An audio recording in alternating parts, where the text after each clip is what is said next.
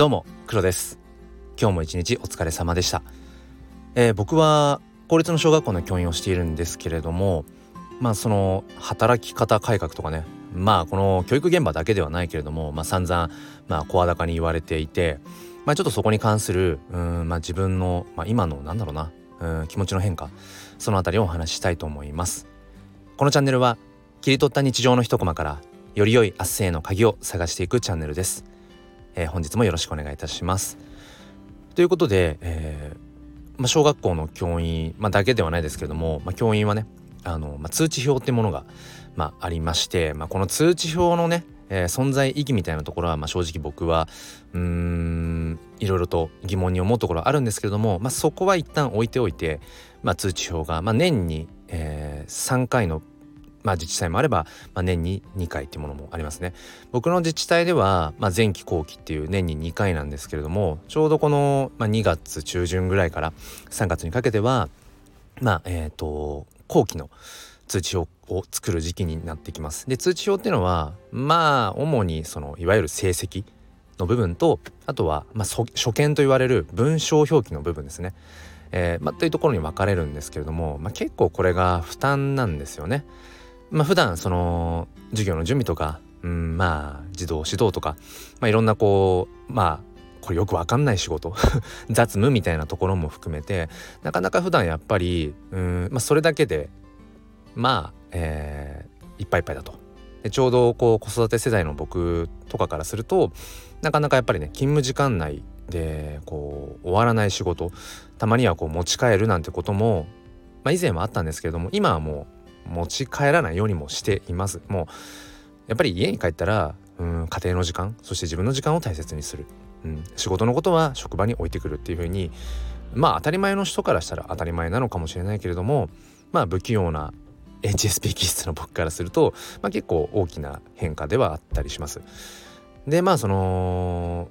ただとはいえやっぱり娘が生まれてからまあごねん経ちますが、まあ、この間もどうしてもこの通知表、えー、の時期にはやっぱりこう休日とかにね家でその成績をつけていたりだとか、あとはその文章表記の部分ですね、所見と呼ばれる部分を、うん、家でこう書いていたりだとかっていう風にしてたんです。やっぱりこう平日はもう絶対そこまでたどり着けない、普段の仕事だけでいっぱいいっぱいだってなんか自分の中で決めつけていたところはあるかもしれません。うん、もうだからプラスアルファのそういう通知表とかっていうものはもう休日に回そうと。だからこの時期は休日返上っていうようなね、うーん働きある意味働き方をしてました。ただなんかね今年いちねんはまたさらに自分の中で気持ちが変わったのか、うーんなんだろうな、やっぱりその極力勤務時間内でえー、っと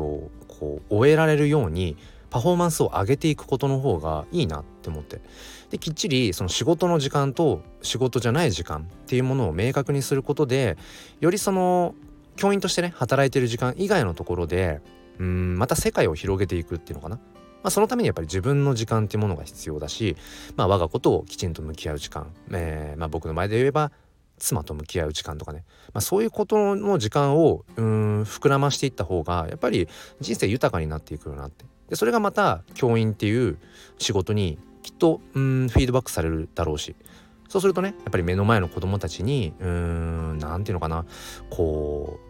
伝えていけること、うーん子どもたちの、まあ、より良い学び成長のきっかけになることっていうのは僕からねやっぱりこう出ていきやすくなるんだろうななんていうふうに思いました。まあ、それで、えー、と今回ですね、なんかやっぱりその通知表を持ち帰って、これまでは今まではもう確実に持ち帰って休日でなんか仕上げているっていう、もうそれをデフォルトにしてたんですけども、それやめようと。もうえー、普段の平日 の, の、えー、勤務時間内、まあ、ちょっと時間外少しはみ出たりもしますけど、とにかく職場でやろうと。でその中で完結をできるようにしよう、うん、できないと思っていたけれどもできないと思ってい る, いたいるうちはいつまでたってもできないから、もう や, やろうと決めて、えーまあ、毎日少しずつでいいからひとりとかふたりでもいいし、うーんそのいわゆる所見文章表記ってものをやっていこうと。今までそれはね思っていたことはあるんですけど実現できたことがなかったんですね。ただ今回は何かが違う。今のところ、えー、と毎日、まあ、コツコツとですけども、うん職場でやれてるんです。やれるじゃんっって思ったんですもう僕は当たり前のようにこの通知表はやっぱり休日に、うん、しかできないと思ってたんですけど、いややっぱそれはね、自分できっとその制限を、うん、やっぱりつけちゃってたんでしょうね。だからもう初めからこれもこの時間の中でやるんだっていう風にすることによって、やっぱりなんかその意識が変わっていくっていうことを改めてうーん感じました、えー、教員を始めてまあちょうどじゅうねんめなんですけれども、じゅうねんめにしてうんなんかねあの自分のその働き方っていうのは自分でやっぱり決めちゃってるところ、限界を自分で決めてるところっていうのがあるんだなっていう風に思いました。まあなんかそのお金の話とかで言うとね、うーん例えば収入があったとします。で最後に残った分をその月の最後に残った分を例えば貯金とか、えー、資産運用投資に回そうっ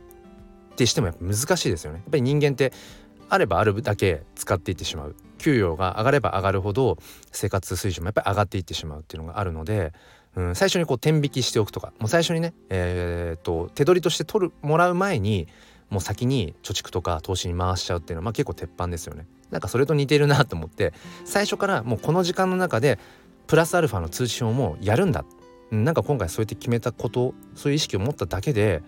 うん、実際のなんかそのパフォーマンス、うん、仕事のパフォーマンスっていうのが変わってきましたというお話です、えー、最後までお付き合いくださりありがとうございました。